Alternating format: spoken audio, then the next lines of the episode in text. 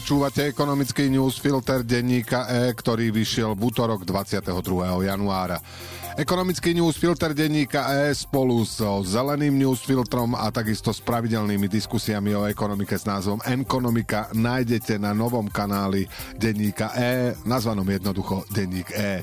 Počúvajte všetky tieto podcasty na jednom mieste na denníku E. Nájdite denník E na platforme, kde nás práve teraz počúvate a zapnite si odber. Ďakujeme. Analytička rozpočtovej rady Zuzana Múčka včera zverejnila aktualizáciu analýzy, ktorá v auguste do slovenského ekonomického diskurzu priniesla slovo default. Anglické slovo označuje možnosť, že Slovensko skrachuje, respektíve bude potrebovať záchranné balíky na spôsob Grécka.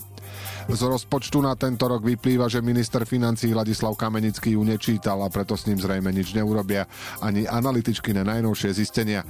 Podľa aktualizovanej analýzy začne riziko defaultu výrazne narastať už po roku 2025 a o 5 rokov neskôr k nemu môže aj prísť. Dnešný ekonomický newsfilter má približne 1350 slov a pripravil ho pre vás Radoslav Tomek. Ja som Braňo Bezák.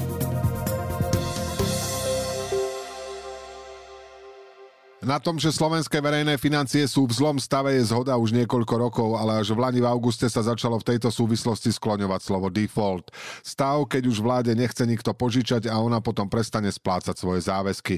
Diskusiu o ňom rozprúdila analýza Zuzany Múčka z rozpočtovej rady, ktorá varovala, že Slovensko má už len dve volebné obdobia na to, aby default odvrátilo. Po predstavení prvého rozpočtu štvrtej vlády Roberta Fica analytička svoje výpočty aktualizovala. Ako sa dalo čakať, čas, ktorý vláde vláde zostáva, aby naozaj začala šetriť sa kráti. Na slovenské verejné financie pôsobí nebezpečný koktejl vysokých úrokových sadzieb, vysokých rozpočtových deficitov a starnutia populácie. Hrubý verejný dlh dnes dosahuje 58% hrubého domáceho produktu, no bez konsolidácie verejných financií sa do roku 2040 skoro strojnásobí. Tempo ozdravovania verejných financií zvolené vládou nestačí na stabilizáciu dlhu a zrejme povedie k strate dôvery ratingových agentúr a rastu rizikových prírážok slovenského dlhu. Podľa aktualizovanej analýzy začne riziko defaultu výrazne narastať po roku 2025 a o 5 rokov neskôr k nemu môže aj prísť. Dnes si Slovensko na 10 rokov požičiava za úrok o zhruba 1,3% bodu vyšší ako Nemecko a o pár rokov však riziková prírážka môže narásť na 4 až 5% bodov, odhaduje Múčka. Čo s tým môže vláda robiť? Ak by rešpektovala pravidlo o výdavkových limitoch, čo v rozpočte na tento rok nerobí a vyhovára sa na odlišnú interpretáciu zákona, tak by ozdravovanie verejných financií trvalo tri volebné obdobia. Vtedy by sa štruktúrálny deficit znižoval o 0,5% HDP ročne. Ak by však deficit klesal hoci len o 75 HDP ročne, čas potrebný na ozdravenie sa skráti na polovicu. Zadlženosť by klesla pod 50% HDP pred rokom 2040 a aj úrokové náklady by boli boli nižšie. V časoch, keď Slovensko platilo úroky blízke nule, či dokonca pod ňou nepredstavovala ani relatívne vysoká zadlženosť problém. Pri 4% sadzbách a potrebe požičať si ročne viac ako 10 miliard eur však môžu nastať vážne problémy. Ak bude vláda konsolidáciu odkladať na stabilizáciu dlho, bude musieť v ďalších dekádach dosahovať primárny rozpočtový prebytok, čo znamená, že výdavky bez úrokových nákladov by mali byť menšie ako príjmy, hovorí Múčka. Cena za plnenie predvolebných sľubov tak bude veľmi vysoká. Americký akciový trh začal síce nový rok poklesom, ale už po troch týždňoch akcie vystúpili na nový rekord. Rovnako ako v Lani, aj teraz trh potiahli veľké technologické tituly známe pod názvom Magnificent Seven, podľa známeho filmu, ktorý sa u nás volá 7 statočných piatok index S&P 500 vzrástol o 1,2% na rekordných takmer 4840 bodov. Jeho trojmesačný zisk sa priblížil k 15% a za prvé tri týždne nového roka si pripísal 1,5%. Rast pokračoval aj v úvode pondelkového obchodovania. Veľkú váhu v indexe S&P 500 majú technologické giganty, ktoré profitujú z očakávaní budúcich zárobkoch na systémoch umelej inteligencie. K pozitívnej atmosfére prispeli aj správy o zlepšení spotrebiteľskej dôvery a poklese inflačných očakávaní. Investori očakávajú, že najneskôr v júni začne americká centrálna banka Fed so znižovaním úrokových sadzieb. V najbližších dňoch budú nálady na trhu určovať výsledky firiem v štvrtom štvrť roku, najmä zo skupiny siedmých statočných. Už v stredu po skončení obchodovania ich zverejní Tesla, budúci týždeň Microsoft a Alphabet, to je matka Google, Apple, Amazon a Meta. Investori očakávajú solidný nárast ziskov a prípadné sklamanie predstavuje riziko pre celý trh. Na druhej strane efekt znižovania úrokových sadzieb by mal byť taký silný, že akciám by sa najbližšie dva roky malo dariť, hovorí Dominik Happles Across Investments. Zmeniť to však môže ďalšia eskalácia vojny na Blízkom východe alebo iný geopolitický šok.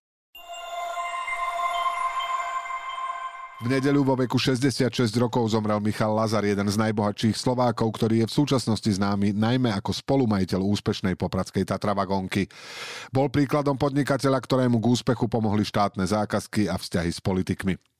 Za socializmu pracoval v podniku zahraničného obchodu Omnia, neskôr vo Viedni v centrále banky Giro Centrále, ktorá sa zaujímala o bývalé Československo. Bol vedený ako dôverník komunistickej štátnej bezpečnosti, čo však nemusí znamenať vedomú spoluprácu. Po zmene režimu založil firmu Columbex, ktorá dodávala výpočtovú techniku a IT služby aj pre štátne subjekty. V roku 1997 sa za vlády Vladimíra Mečiara stal riaditeľom štátnych železníc, čo bol post, na ktorý sa nedostal nikto bez politického krytia. Čelil podozreniam, že uprednostňoval dodávky od svojich firiem. On to odmietal a nič nekalému dokázané nebolo. Columbex napokon predal. V roku 2006 urobil svoj životný obchod, keď spolu s Alexejom Beliajevom kúpili od Ondreja Žembu, považovaného za šéfa mafie pod Tatrami, popradskú Tatravagonku. Noví majiteľia firmu ozdravili a za posledných 5 rokov takmer zdvojnásobili jej tržby na viac než pol miliardy eur. Bol aktívny aj v developerskom biznise prostredníctvom firmy Imocap, ktorá v Bratislave na mieste zbúraného Istropolisu pripravuje stavbu kongresového a administratívneho centra. S Lazarovým podnikaním sú spojené mnohé kauzy a prepojenia s politikou. Mečiarovmu HZDS jedna z jeho firiem požičala milióny korún. Týkal si s Robertom Ficom a v roku 2003 ho spomínal aj vtedajší premiér Mikuláš Zurinda ako člena tzv. skupinky, ktorá podľa neho škodila štátu. V posledných rokoch však Lazar hovoril, že drvivá väčšina jeho biznisu stojí už len na privátnych kontraktoch a ak má nejaké peniaze od štátu, tak ide len o eurodotácie na výskum a vývoj. Lazar nebol jediný slovenský podnikateľ, ktorému sa v určitom období darilo zrejme aj vďaka dobrým vzťahom s politikmi. Za ozdravenie Tatravagonky ho treba pochváliť, ale z jeho životopisu nemožno vynechať ani temnejšie kapitoly. A na záver v krátkosti. Po poldruháročnom období zdražovania hypoték znížila úroky prvá banka na Slovensku. 365 bank upravila sadzby nadol o 0,2% bodu.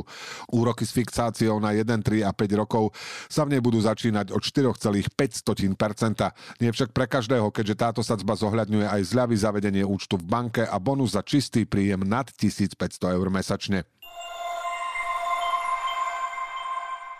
Vláda podľa PS chystá radikálne zmeny vo verejnom obstarávaní, ktoré umožnia zadávať viac zákaziek bez súťaže a znížiť pokuty.